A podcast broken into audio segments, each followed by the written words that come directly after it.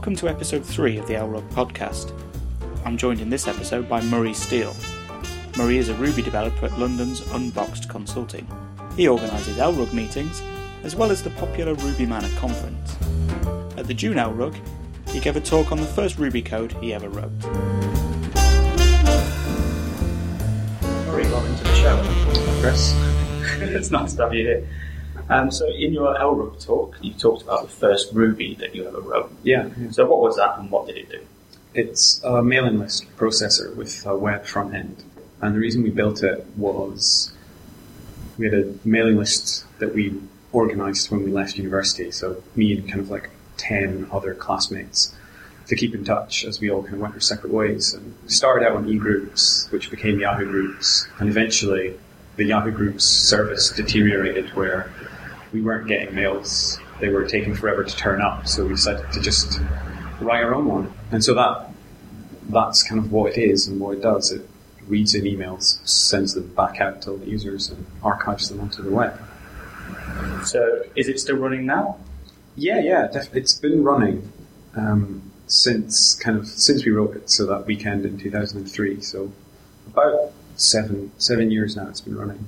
Yeah, like the only major changes are kind of in 2004 we added the ability to read the archive of emails that we were saving to the disk, and then everything else has just been because our host has changed something. We've needed to change something. Right.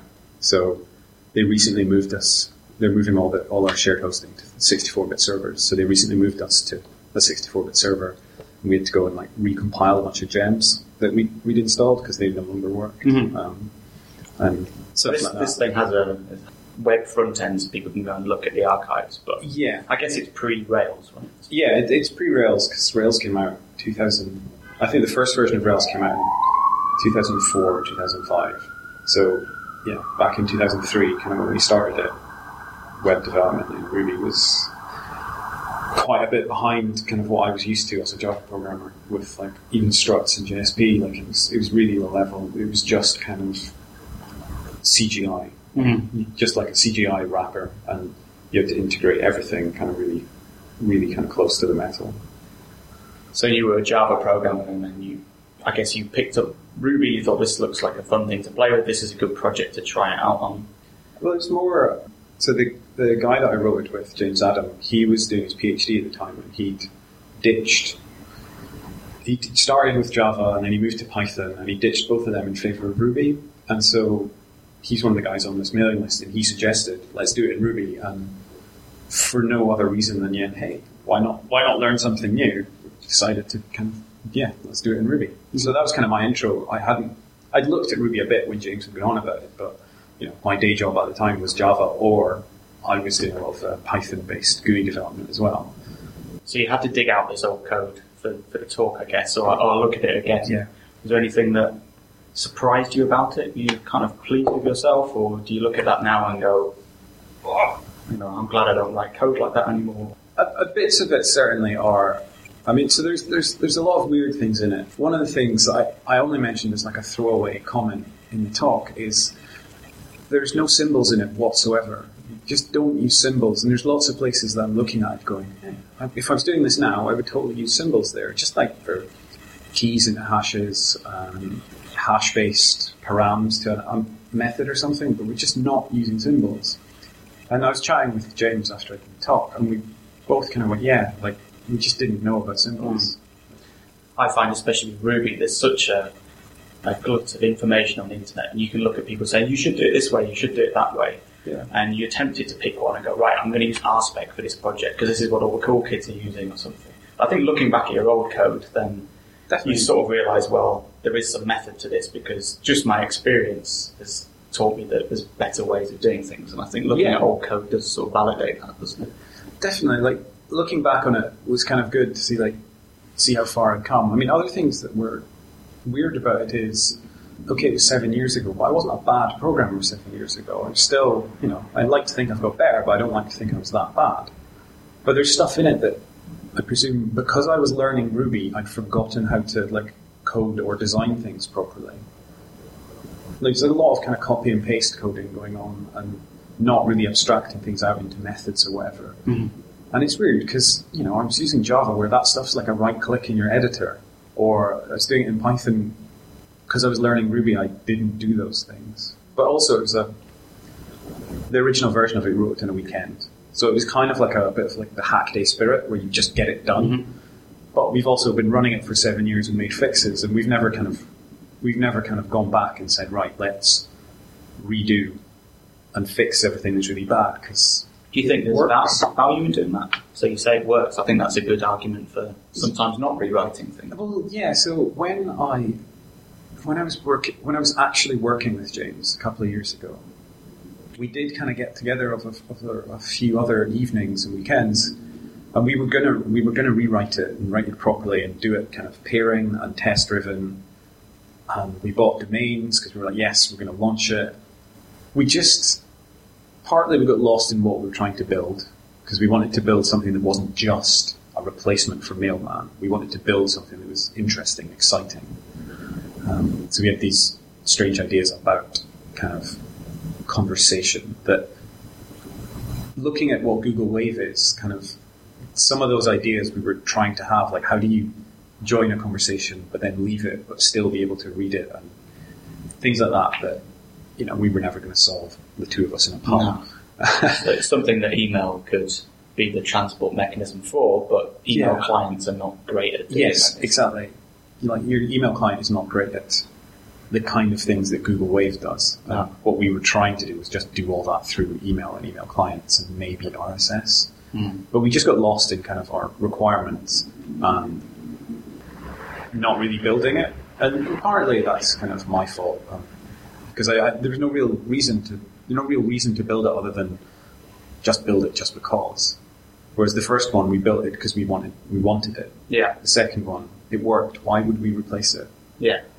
Sort of replace it and see if it you can make it into something that other people would want. But yeah. Yeah. If you're not building it for yourself, you're not building it for anyone, Yeah. and then and you already have built it. Yeah. yourself. So, yeah. yeah. But you were working doing Java professionally at the time. So so when did you get your first sort of paid Ruby gig? Um, I joined Aegis Media with um, James and Sean O'Halpin and Tom Ward and John Lim in 2005. I think probably August 2005, um, and that was full time Ruby. And you know, I could have, I could have for my talk, I probably could have picked the first commercial Ruby I wrote and done exactly the same talk with the Okay. mostly the same kind of why did I do this? This is weird. It's because I had my Java head on, kind of anecdotes. But yeah, So so you were working then with Ruby with Aegis, but so now we have LRUG and we have uh, regular meetings and we have the podcast and we have Yeah. all these things. And so so how did you go from someone who you know came came from Java to Ruby and now you're sort of very heavily involved with the London Ruby community? Was it just a kind of natural progression or um, something you set out to do? it's certainly not something I set out to do. Um, it did kind of fall in my lap. Like um, the LRUG was going certainly. David Black talks about going to some of the first um, LRUG meetings, and I think um, that's kind of like 2001ish, 2002ish, um, where there was probably like three or four guys sitting in a pub. Um, And I think it stopped for a bit. And then I started going kind of in 2005 when I joined Aegis and thought, hey, I could, I could do with learning. Let's go to LRUG and learn. At that point, it had been going for a while and they just got deal with Skills Matter where they'll give us the venue and let us host it there. So, yeah, I just kind of turned up and I was chatting. The reason that I'm running it now is Rob McKinnon, who was running it, was going back to New Zealand for a couple of months and he needed someone to organise the January and February meetings of 2006. And so I'd suggested for the January meeting, we should do a pub quiz. That would be fun. And so Rob said, okay, do a pub quiz for the January meeting. And he's, and he also said, while you're at it, you could do the February one as well because I won't be back. And I'm like, yeah, okay. And then when he did come back, he's like, I hear they went well. Why don't you just keep doing it? Okay. And so, like four years later, here I am. Yeah. I mean, it, it always surprises me actually how how well attended LRUG is, and I think also when I first moved to London, the idea of getting involved in Ruby community, coming to these things from outside of London, seeing as you know maybe at, times hundred people in the room, maybe all interested in Ruby, but it seems like the interest is sustained, even though people Yeah. are you know now we've got people are getting interested into other things. Ruby's maybe not quite the you know the vogue thing anymore. It's, it's what, what, what's the trick? How does it? How do you keep people coming back? Is Um, I think there's a core group of people in London who are into like into Ruby, but that's not the main reason they turn up because we don't just have talks about just Ruby. What I'm kind of trying to get people to talk, there's, I'm trying to get them to talk about something that's interesting, that hopefully there's some kind of hook for Ruby. Mhm. So there's a lot of interest right now in kind of NoSQL and stuff like that. And so it's an easy it's an easy hook to get people inter- to talk about it. Just say, is there a Ruby driver for this thing? Okay, come and talk about this thing and mention the Ruby driver. yeah, And I think Rails has been a, a you know a blessing and a curse in that it brought a lot of people to the group. So when we had a lot of problems with the venue and the, the dates and stuff like that, it was because the group was too big for Skills Matter to host it internally, um, and that was because of Rails. Like so, that's the curse part of it. But because Rails has brought all these people, we're all kind of building. Mostly, we're all building kind of web tools, and Ruby is just one part of that. So we can have talks about process because Rails push kind of test-driven development. So we can have talks about process, and we're all into that. We can have talks about kind of front-end stuff because we're building web apps. So a talk about JavaScript is not actually that out of place Mhm. in the in the Arrow group because we're probably most of us doing something around that.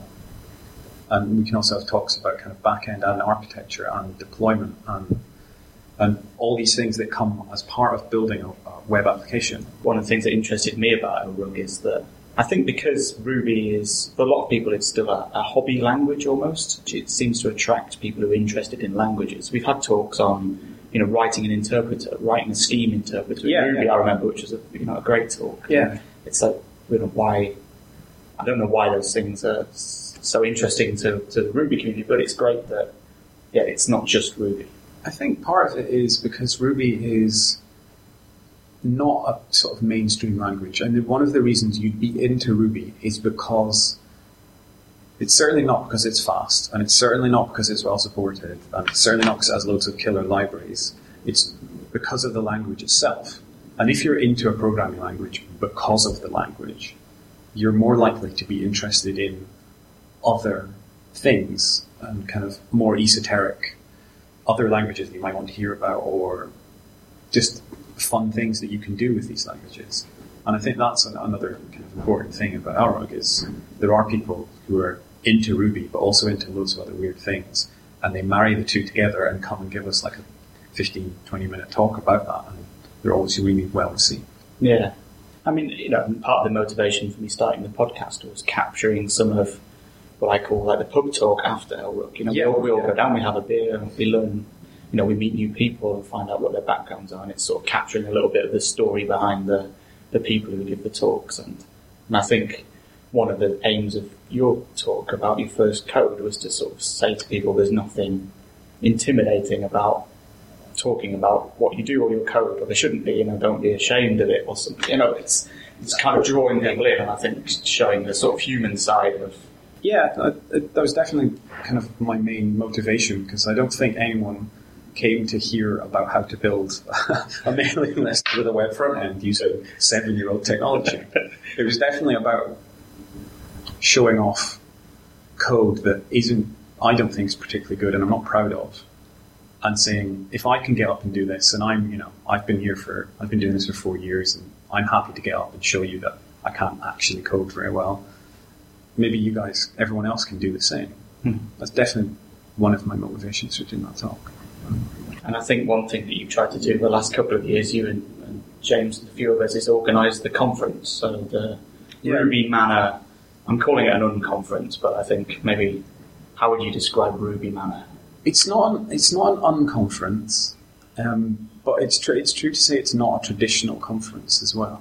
Um, so the history, like the, the reason we do Ruby Manor is, I went to my first, I suppose it would have been my second, yeah, because I went to the RailsConf in London that everyone forgets about, because um, I don't know why. Everyone forgets that it happened because they talked about Rails Underground being the first major Rails conference in London. And it was RailsConf London two years before it. And then I went to RailsConf uh, Portland in 2005 as well. So I'd gone to these two kind of conferences. And what I took away from the conference was there were all these big name speakers. Um, I didn't really know why I should go and see some of them. I didn't know really what they were going to talk about other than the the talk title and if you were lucky an abstract. And so you kind of had to choose a lot of the time based on kind of cult of celebrity. It's like, oh, he's famous, I'll go and see him. And there's a classic talk of loads of people who went to RailsConf Berlin, the first RailsConf Berlin, went to see Jay Fields do a talk about the presenter pattern, where he got up and said, when I, when I pitched the talk, I thought presenter pattern was great. I now don't. And then spent 10 minutes explaining why he didn't think it was great, and then sat down. So it was kind of an untalk. Right. But everyone had gone because it was Jay Fields. Yeah, everyone had gone because it was Jay Fields, and on the promise of hearing about this. He didn't explain his story into like I thought it was great because of this, and here's why it's not. He just kind of got up and said, "I'm not really giving this talk. Um, and this is it's not a good idea." They didn't really explain why. Like, this is anecdotal, so I didn't see it, and I don't think it was videoed. So with Ruby Ruby Manor, kind of that that was my experience of not really knowing who to see why, and also having a lot of fun, kind of in the what they call the corridor track, just meeting people and chatting and interesting stuff like that. But okay, I didn't pay for these conferences; my company paid, but they still paid a lot of money, Mhm. and it just feels I shouldn't necessarily have to pay a lot of money to go and hang out in a corridor with some people that I'd happily go and hang out in a corridor with for free. Yeah. So after that conference, me and James and Tom Ward and Dan Webb talked about putting on a cheap conference back in the UK. And for whatever this was 2005, for whatever reason, it took us forever to sort of organise that. And Dan kind of, Dan and Tom kind of both fell by the wayside. Um, although I think they both came to the first one. And we just wanted to put on a conference that was cheap because we didn't really think there was all this stuff that you go to a conference, you get lunch. I can buy my own lunch. Hmm. You get t-shirts, you get printed programs, you get all this stuff that you don't need. Okay, people say, "Oh, well, we've got sponsors, so we don't need. We're not. You're not paying for the t-shirt." Yeah, but if you didn't give out the t-shirt, the sponsorship money could go to funding the conference. Ruby Manor was hundred-ish people, and things like RailsConf for thousands of people. So we're not comparing them. Like, we, if we tried to do Ruby Manor for a thousand people, it wouldn't be ten pounds. No. You know, And we I- do think And one of the, the, the other distinctive things about Ruby Manor is the the way that talks are selected, isn't it? Yeah. Um, so on Ruby Manor, it's single track. I'm a big fan of single track conferences because everyone who goes has the same experience. Yeah. Which makes the conversations in the pub or the corridor easier because you don't say, "Hey, did you see so and so?" and they go, "No, I saw so and so" instead. So everyone has the same experience. That's important. But also, we wanted the talk selection to be much more interactive. So I don't know how successful it's been, but the pro- process is you suggest, I want to give a talk about X, or you say, I want to hear a talk about why.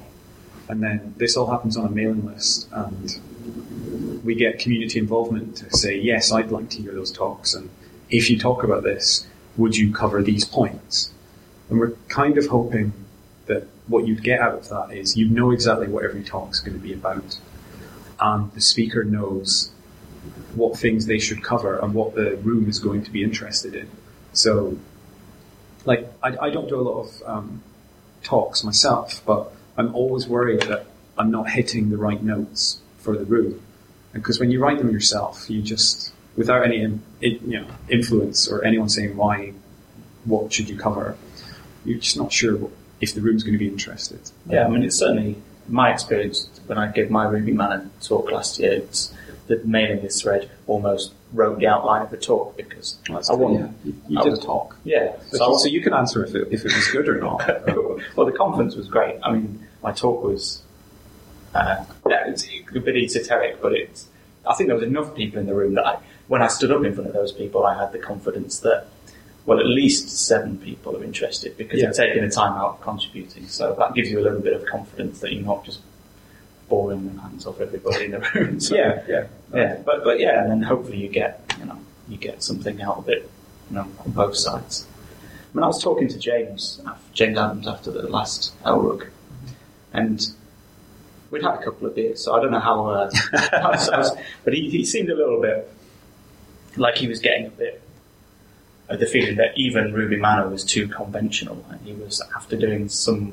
And he said, "Oh, the best thing that could happen if somebody just popped up on a mailing list thread and said, right, I'm running Ruby Manor this year,' and Yeah. you know that kind of community involvement." And I can kind of understand that argument, but at the same time, there's some curation, right? I mean, you're kind of some stewardship or something that's There's- yeah, there's- added it's add some of your There's your stewardship. team's personality to it, which kind of makes it. There's definitely stewardship. There's not curation. Like we, the, I think both years we we decided kind of. There were a couple of talk suggestions that we decided. Actually, these, I, one of them was really popular, and one of them not so much. And we decided these aren't talks for Ruby Manor. They're interesting talks, but they're not talks for Ruby Manor because they're not about Ruby. You know, and there's other places that those talks could be given. Yeah, So there is a, a tiny element of curation, but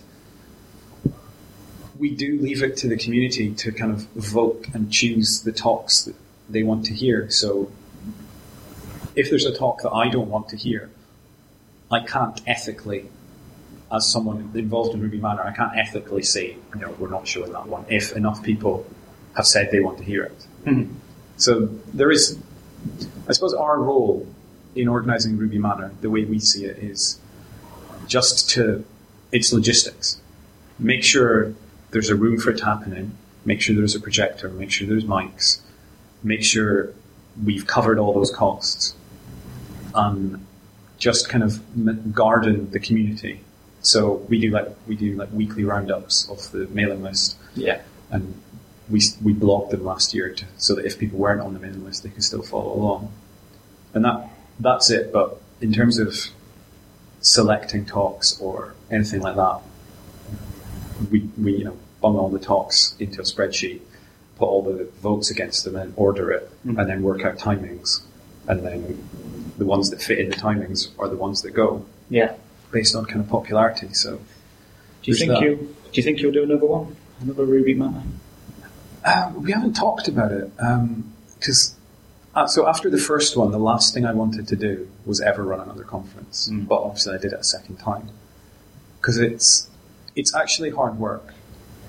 You know, it, it's a lot of hard work to find like find a venue, Yeah. um, to hire cameras, um, and then last year James edited edited together all the videos that the presenters let us, and this year I did it. And Yeah. That sounded like a big job.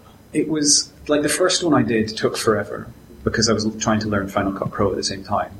But by the time I did the last one, I was actually I, the first one took me a week, I think, I was trying to learn it, and you know I was probably doing other stuff at the same time.